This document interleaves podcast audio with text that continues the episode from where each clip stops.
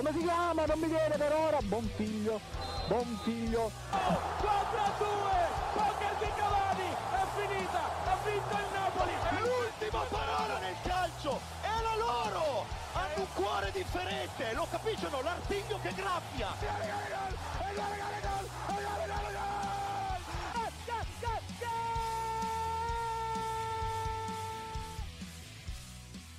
Maresca, sei sempre tu. Questa frase l'ha detta Antonio Conte qualche settimana fa, ma potremmo utilizzarla benissimo per raccontare un altro episodio di questa settimana. Ma se volete scoprire qual è l'episodio, dovrete ascoltare la nuova puntata di Gold Speaker. Un caro saluto a tutti, cari ascoltatori. E partiamo subito con un ospite speciale, direi, l'incommensurabile, l'inimitabile, l'insuperabile, lo zio d'Italia, il Giuseppe Bergomi di Via Festa il Perdono, Gianluca Megna. Sì Fabio, eccomi, buongiorno a tutti, bentornati, buonasera, anzi che meglio. Eh, rieccoci qui con una, nuova, eh, con una nuova puntata di Gold Speaker e oggi puntata un po' ridotta, giusto Marco? Sì, esatto, siamo soltanto noi due perché purtroppo i nostri cari colleghi erano a lavoro quest'oggi perché c'è chi lavora, c'è chi invece cazzeggia come noi, ma vi terremo compagnia anche quest'oggi.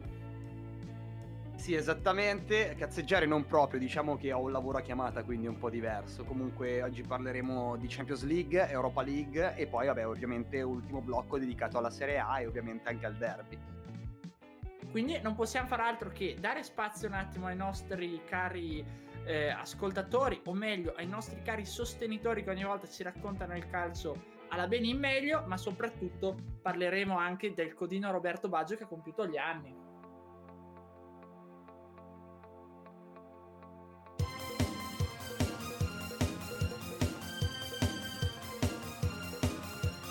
La valigia sul letto è quella di lungo viaggio. Io tenevo i codini stessa di Roberto Baggio. Mi hai guardato, voglio ti sei steso sul letto. Io mi sono eccitato dentro il mio doppio petto. Con lussuria sfrenata ti sei tolto la gonna. E io mi sono reso conto che non eri una donna se mi lasci non vale, peso più di un quintale, se mi lasci non vale, brindo con un potale, quando arriva la festa io mi ciuccio la pasta e mi fondo il travesta. Tutto giorno qui, tutto martedì e venerdì su Radio Statale, con lo speaker. Bene, rientriamo qui in studio e partiamo subito con Juventus Porto, meglio Porto Juventus, ottavi di Champions League, è una sconfitta che brucia da parte Juventini, soprattutto a Cristiano Ronaldo. Quindi qui si svela un po' il dilemma. Eh, perché abbiamo citato questa frase così famosa di un ex Juventino come Antonio Conte che con la Juve non è che ci sta andando molto d'accordo? Guarda, in questo momento comunque le tensioni sono ancora alte anche perché il campionato è sempre in bilico, poi questa partita che ci sarà nel weekend sarà molto decisiva tra Milan e Inter, però stiamo parlando di Juventus che ha fatto una pessima figura in Champions League contro il Porto, quindi ha dimostrato molte carenze, eh, soprattutto nelle ultime fasi davanti alla porta e poi anche nella fase difensiva con le tante assenze di Chiellini. Eh, Quadrado, Terzino che sicuramente con la, con la, Juventus sta facendo la differenza ma i continui infortuni continuano a bloccarlo. Quindi è una Juventus un po' in crisi arriva da due, da due sconfitte di fila eh, sta soffrendo sta soffrendo tanto e anche Rio Ferdinand ex eh, compagno di squadra di Ronaldo ha commentato dire, dicendo che la Juventus ha giocato in maniera orribile quindi se lo dice un ex difensore di quel calibro ci possiamo soltanto che credere, quindi da una valutazione così schietta da uno che ci ha vissuto in quelle retrovie. Sì, diciamo che non è proprio una Juventus al massimo, anche soprattutto nel primo tempo, ha subito parecchio, infatti due gol arrivano proprio da lì.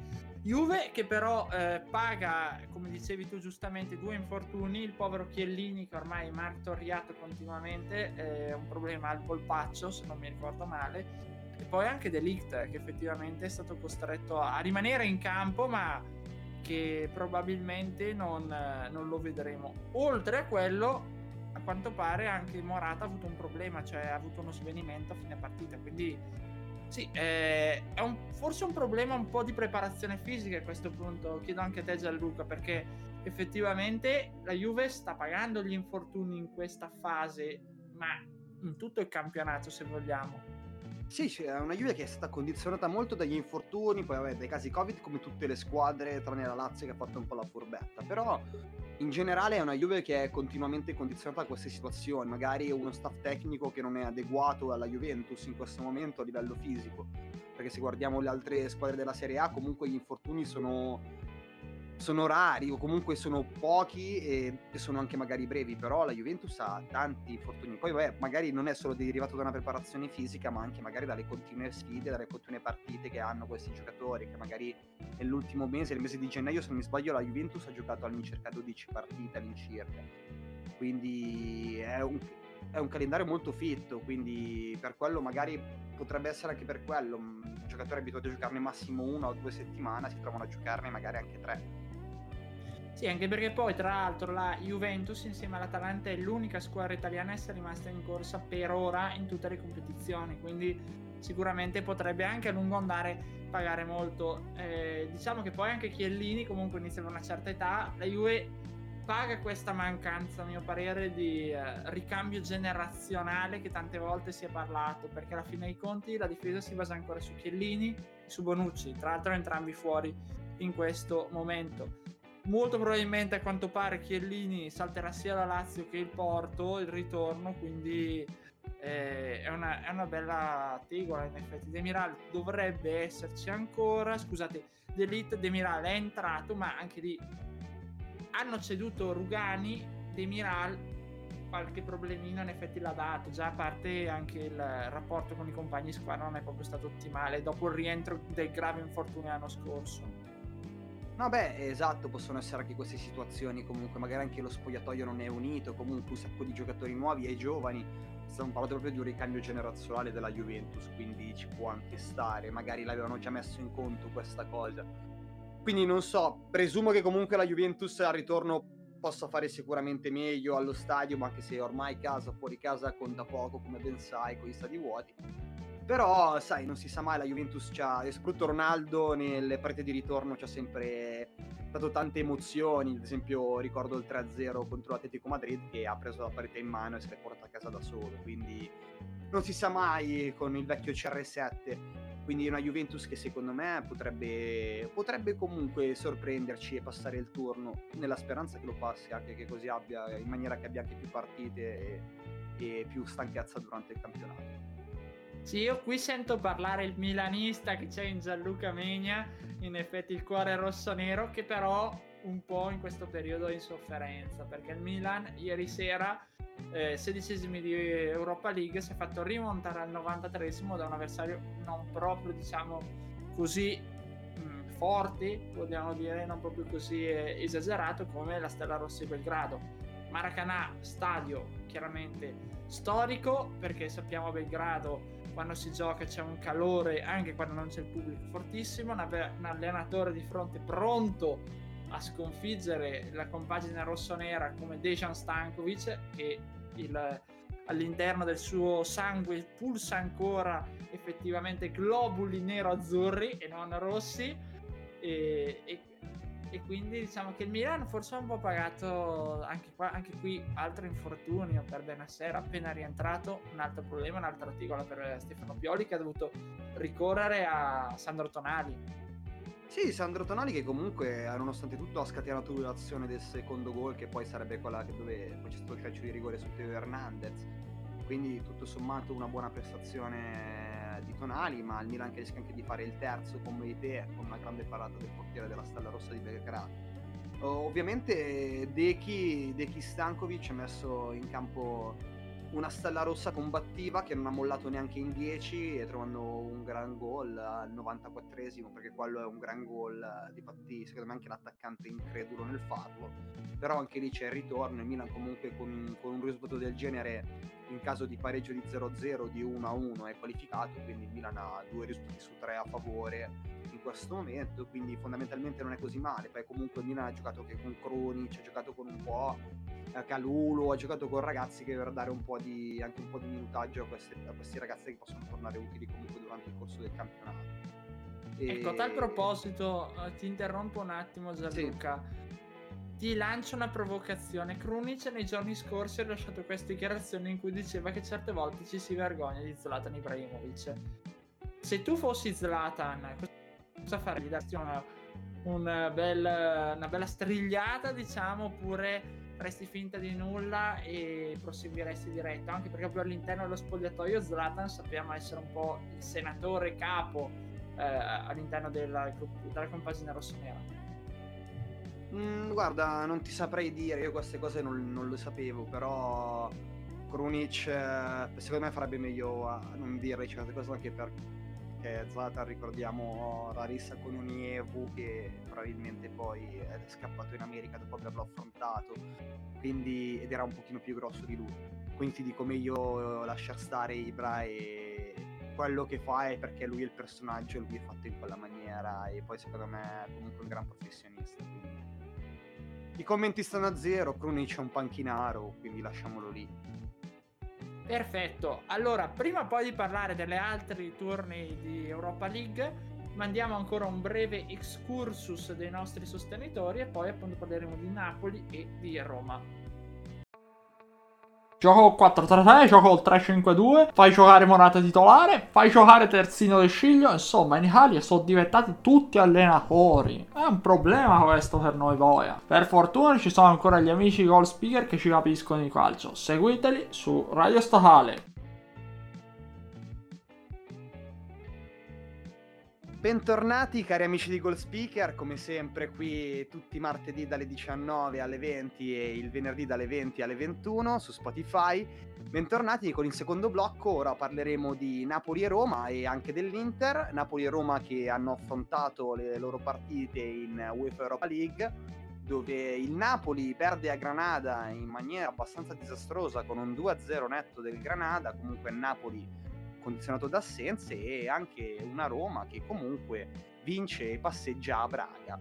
Adesso Marcone, io volevo chiederti una cosa, cosa ne pensi di questo Napoli che perde, che è un po' altalenante, che comunque continua a fare su e giù tra ottimi risultati come quello di domenica scorsa e quello di ieri sera? Ma allora ti devo dire Gianluca, eh, diciamo che è stato Napoli un po' sottotono. Sicuramente il Granada non è un avversario da sottovalutare, anche se in passato, sono andate a riscoltare le nostre puntate, marchettata, eh, vedrete tranquillamente che avevo detto come il Granada avrei preferito trovare il Granada invece della Stella Rossa. D'altronde in effetti non è che la Stella Rossa per il Milan sia stata così semplice, per cui però sì, non è una squadra da sottovalutare. Il Napoli, quello che mi sorprende è che bene o male gli 11 effettivi erano quasi quasi come quelli con la Juve, in particolare in difesa, perché comunque c'era Ramani e Maximovic centrali anche contro eh, i bianconeri. Il Napoli ha vinto, vero, giocando una partita totalmente difensivista, chiudendosi e, e dimostrando come aveva fatto anche contro l'Atalanta l'andata in Coppa Italia, eh, questo atteggiamento qua che Gattuso aveva cercato di eliminare completamente punto è che un Napoli sottotono, un Napoli che non può eh, semplicemente recriminare per le essenze che ha avuto, anche perché i gol subiti sono dei gol eh, presi tra in due minuti nel primo tempo. E da notare che effettivamente sono gol che potevano essere benissimo eh, evitati. Per cui diciamo che lì c'è un po' da rivedere, secondo me, c'è proprio un po' da, da risistemare la questione eh, il problema societario pesa perché Gattuso non ha più probabilmente il polso della squadra, sfiduciato dal presidente De Laurentiis che probabilmente gli ha allungato eh, il contratto proprio in funzione della vittoria con la Juve, per cui Napoli che adesso avrà un'ultima spiaggia anche in vista della Champions con l'Atalanta proprio domenica alle 18. Esattamente, quindi è un Atalanta che è in forma, che continua a fare ottimi risultati, che conterà anche il Real Madrid settimana prossima, che verrà ospitato al vecchio Grigi Azzurri, adesso Gewis Stadium. eh, incontrerà un Real, un Real comunque un po' fuori fuori. Invece per quanto riguarda la Roma, una Roma che ritrova Edin Dzeko, giusto caro Marcone? Assolutamente, Edin che non segnava dal 13 gennaio contro la Sampdoria che ritorna effettivamente titolare, vero, in Europa League, non in campionato, anche perché un po' le, le prestazioni sottotono negli ultimi minuti, giocare poco, il posto soffiato da Borca Maiorale, tutto abbiamo pesato sul bosniaco che però quando c'è da essere decisivo è sempre decisivo.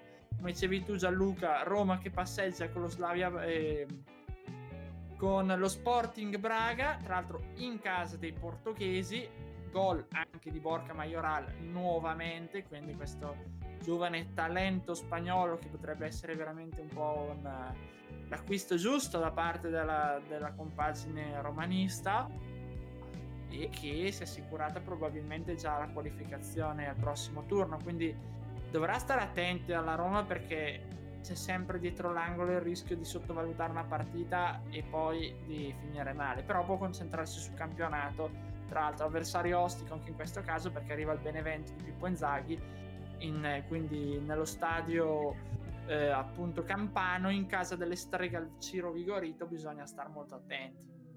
Comunque un'altra cosa sulla Roma da considerare secondo me Marco è che in questo momento non c'è Zagnolo, quindi ipoteticamente la Roma davanti potrebbe giocare con Zagnolo, Geco e Borja Majoral e con anche Pedro e il Sharawi adesso un ottimo potenziale di, uh, offensivo, quindi se dovesse rientrare anche Nicolò Zagnolo a aprile, marzo, potrebbe fare la differenza ancora e se il campionato è ancora così corto potremmo aspettarci grosse sorprese secondo te?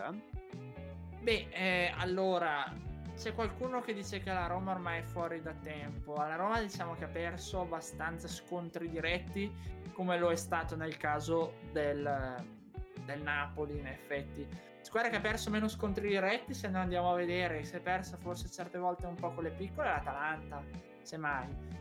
Roma più che altro ha un rischio adesso effettivamente per Zaniolo che si trova di fronte a una concorrenza spietata dav- là davanti tra Borca Majoral, Geco se ritorna non dimentichiamo il profeta armeno Mikitarian e soprattutto San Pedro e il Sharawi che eh, ritorna così Carlos Perez da non, da non sottovalutare. E quindi veramente ce ne sono tantissimi. Il rischio è che un giocatore dopo due infortuni così gravi alle ginocchia. Così giovane che rientra se stecchi una o due partite con una concorrenza del genere rischi che a giugno oltre a non vedere l'europeo finisci per andare in un'altra squadra. Non sarebbe nel primo né nell'ultimo caso. Vabbè, comunque adesso inizia così giovane, comunque anche un altro giocatore di cui andremo a parlare dopo ha avuto quei problemi a livello di ginocchia, ma poi ha vinto anche un pallone d'oro. Però è un argomento di cui parleremo dopo, perché è anche il suo compleanno oggi, come detto prima. E adesso arriviamo a un argomento forse un pochino più scottante per noi milanisti ed è quello dell'Inter una squadra molto in forma in questo, in questo periodo, che continua a infilare filotti di risultati utili, fuori da tutte le competizioni, quindi con l'unica ambizione che è il campionato. E forse è la cosa che fa più paura ai tifosi milanisti in questo momento. Anche perché l'Inter, ricordiamo a noi purtroppo, ha effettuato il sorpasso proprio la scorsa giornata dopo che il Milan è caduto malamente al picco di La Spezia. Quindi sì, sì, l'Inter eh, non è in forma ma non in formissima, cioè dipende molto da come gira e soprattutto dipende come gira Lukaku, perché quando eh, perdi Romelu praticamente l'Inter va un po' in crisi se vogliamo. Finché c'è Lautaro Mart- cioè finché c'è Lukaku che Lautaro gira e tutto va benissimo cioè, tenere in considerazione che l'Inter, dopo l'inizio di stagione disastroso per problemi di Covid, problemi di nazionali continuamente, per cui Conte non trovava mai i giocatori con cui giocare, da un po' di tempo, praticamente da dicembre ad oggi, la squadra è quasi al completo. Non hanno più avuto problemi e infortuni, stanno passando un momento di forma sicuramente ottimo. Christian Eriksen è esploso, tant'è che sarà probabilmente titolare. Te lo stavo guarda per dire te lo stavo proprio per dire, un Eriksen in più tra l'altro l'Inter in questo momento, cioè, quindi è un, ancora carte in più, è un Vidal in panchina che può entrare nel secondo tempo, cioè ha tante soluzioni in questo momento lì. L'Inter ha ritrovato Eriksen, ha ritrovato una squadra che è un gioco, ha ritrovato la cattiveria, a me fa molto paura sinceramente. Sì, anche perché puoi fare a meno, secondo me, a questo punto di Vidal, perché il rischio che se metti Vidal alla fine rischia di farti anche danni. Però veramente ha tante, ha tante carte a potersi giocare giocatori che sembravano sul punto di andarsene come Sanchez o più ancora Perisic sono lì. E poi ha un Nicolò Barella che veramente è il miglior centrocampista in questo momento in Italia, sono uno dei migliori in Europa, quindi molta attenzione e il Milan, il Milan non sta vivendo un bel periodo. Quindi secondo me se strappa anche un pareggio può essere un po' una, una serie ripartenza. Se vincesse cambia tutta la, l'andata del, camp- l'andazzo del campionato.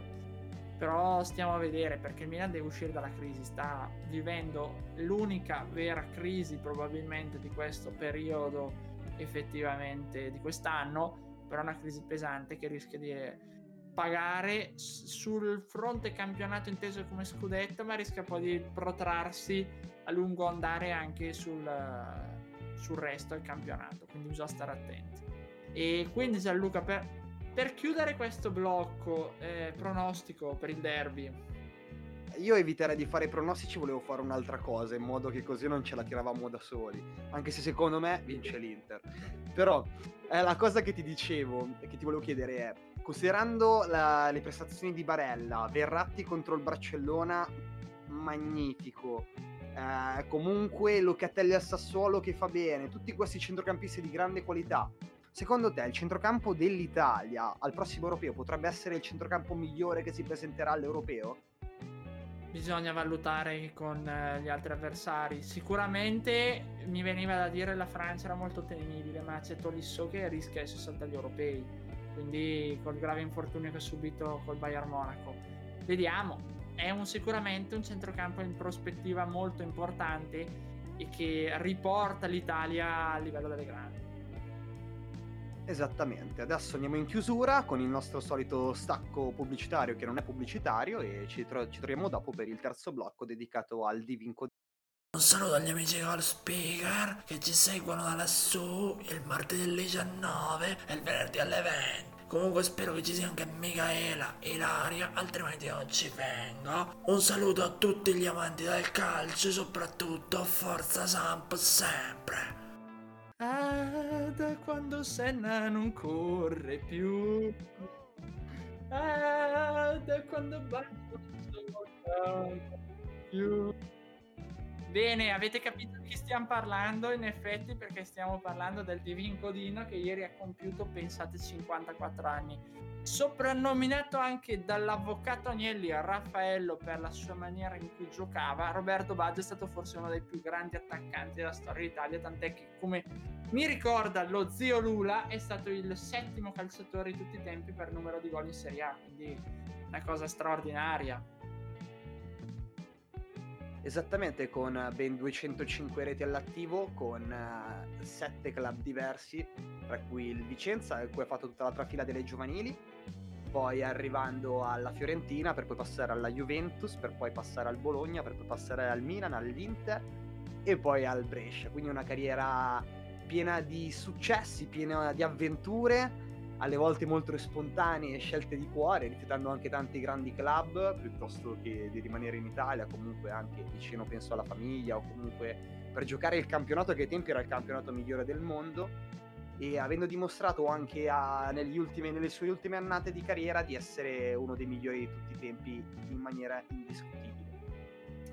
Sì, ecco, l'unica pecca che come purtroppo sappiamo del Divin Codina è stato quel rigore sbagliato con con il Brasile nel 94 che ci è costato il mondiale, ma diciamo che Baggio in quel mondiale lì giocò in condizioni non proprio ottimali, tant'è il miracolo che fece contro la Nigeria eh, portando sì. quindi l'Italia avanti e anche contro la Bulgaria, poi quando giocò contro la Bulgaria fu... anche contro la Spagna è segnato, comunque ha, in, ha fatto, in quel mondiale ha fatto un gran mondiale, cioè purtroppo macchiato da quel rigore sì, ecco, Quindi... ha pesato molto quello. Però, nonostante quello, ricordiamo che Baggio l'anno precedente, se non mi sbaglio, aveva vinto il pallone d'oro. Eh sì, esattamente, ha vinto il pallone d'oro del 93, quindi prima di... è stato l'ultimo italiano prima di Cannavaro a vincere il pallone d'oro, tra l'altro, quindi tra l'altro come attaccante poi, ed era di fatti il giocatore copertina del mondiale del 94.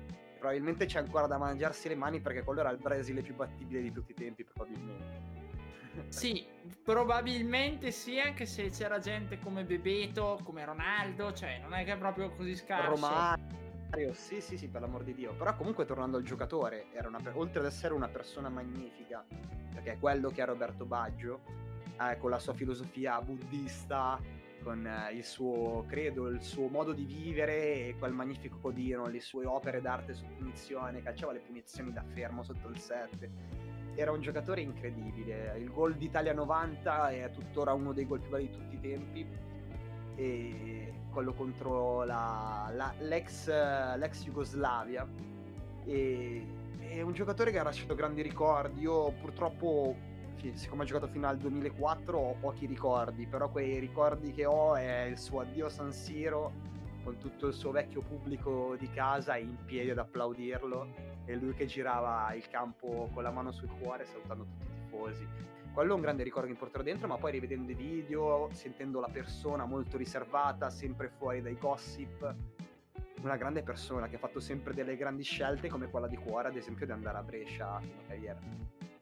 Sì, a Brescia prima era stata Bologna, sempre molto legata a Carlo Mazzone e, e, poi col Brescia veramente anche nel 2002 se non ricordo male eh, salvò questa squadra qua, tra l'altro appena venuta in Serie A con i suoi gol e con un rientro effettivamente anche lì dopo l'ennesimo infortunio, nonostante l'età andasse comunque su, eh, in effetti rientrando salvando all'ultimo minuto. Quindi veramente cioè, Roberto Baggio era il cuore, anche per chi non, è, chi non è tifoso di calcio è stato probabilmente un un dipinto su una tela che fino a quel momento lì era sì già colorata, ma lui ci ha dato quel tocco che mancava, effettivamente. Adesso come adesso userei questa, questa affermazione, probabilmente Roberto Baggio è stato il miglior calciatore italiano di tutti i tempi. Quindi io oso dire questo perché è stato realmente così, era riconosciuto in tutto il mondo. Tra virgolette non si è neanche tanto mai venduto perché alla fine quando è andato alla Juventus il passaggio è stato fatto per, tramite la società fiorentina, non tanto per la volontà del giocatore. Ovviamente un giocatore difficilmente rifiuta la Juventus, no? almeno che ti chiama il Milano l'Inter, però difficilmente rifiuti la Juventus. Però vabbè, quelle poi sono state scelte, fa parte della carriera di un giocatore ed è un po' un classico, poi rivedendo Chiesa, rivedendo Bernardeschi, ovvio non oso paragonarli, però è un po' un classico che ritorna. Sì, in quel caso lì a Firenze ha lasciato un po' una, come si potrebbe dire, un po' una ferita che è ancora aperta, però penso che anche i tifosi viola abbiano comunque avuto modo di apprezzare le gesta di Roberto Baggio in seguito. L'unica pecca appunto oltre al mondiale mancato veramente, ma anche nel 98 è stato un peccato non poterlo vederlo vincere o nel 90 quando c'era il sosia di Gianluca Menia che è Totò Schillaci un po' la copertina però come dicevi tu giustamente anche contro l'Austria ha sbloccata lui. I gemelli del gol I, sì. i famosi gemelli del gol lui e Totò Schillaci che avevano un'intesa in quel mondiale strepitoso che di fatti hanno fatto tante ottime partite in quel mondiale assieme che purtroppo l'Italia da favoritissima, praticamente la squadra più forte, cioè la nazionale italiana più forte di tutti i tempi, anche più forte di quella dell'82 per mio, che però in quel caso non era riuscita a prevalere come poi nel 94, come poi nel 98 per colpa di quei maledetti rigori che poi nel 2006 ci torneranno molto utili. Tra l'altro sempre contro la Francia in effetti ci torneranno utili. Esattamente, perché poi anche nel, nel 2000 il, golden, il famoso bruttissima regola, bruttissima del golden goal, che però vabbè stiamo un po' sviando.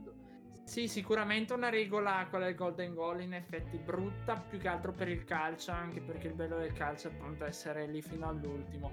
Però quello che mi ha colpito a tal proposito di Baggio è stata una partita, eh, tra l'altro, in cui vestiva la maglia della squadra avversaria alla mia che era l'Inter eh, era uno spareggio per la Coppa UEFA quindi pensate una roba che non esiste più con il per Parma la la probabilmente era per la Champions quello che stai parlando te. Champions, forse stagione 99-2000 forse, o qualcosa del genere di Super giù, quelle date lì. Sì, sì, esatto, sì. con il Parma e fece anche lì un gol strepitoso, la risolse una partita tanto brutta se non mi sbaglio e quindi un grandissimo Roberto Baggio anche in quel caso lì, nonostante appunto era con la maglia dell'Inter, io che sono tifoso rossonero che, nonostante questo, possiamo dire che ci ha portato uno scudetto importantissimo nel 96 con, uh, con George Weah a fianco. Forse possiamo definire Baggio il ca- eh, come il calcio italiano che, che, non si può non amare anche se ha maglie di altre squadre. Uno di quegli esempi iconici eh, in stile Aver Zanetti o Alessandro Del Piero, Maldini, Totti. Cioè quel calcio romantico che va un po' a svanire negli ultimi anni, ma che secondo me piano piano sta tornando, sta tornando, me lo sento con questi giovani ragazzi che amano il calcio sì, anche i soldi, però vedo comunque una convinzione più forte. Mi ricordo una lettera anche letta in Rai forse con uh, a, a fuori che tempo che fa che aveva letto una lettera ai giovani calciatori molto toccante dove diceva di giocare non solo per i soldi, ma soprattutto rispettando gli altri per la passione e per la voglia di giocare a calcio e per, per l'amore rivolto a questo sport come il nostro. Quindi io direi chiudere così questa puntata di Gold Speaker, risentendoci poi martedì prossimo alle 19 e poi con i nostri colleghi, forse venerdì alle 20. E un saluto a tutti da parte mia, Gianluca Megna, eh, sempre qui su Radio Statale su Spotify e anche da Marco Cangelli. Sì, un carissimo saluto a tutti e buon derby a questo punto, speriamo che vada nel migliore dei modi. Ciao a tutti, buona serata.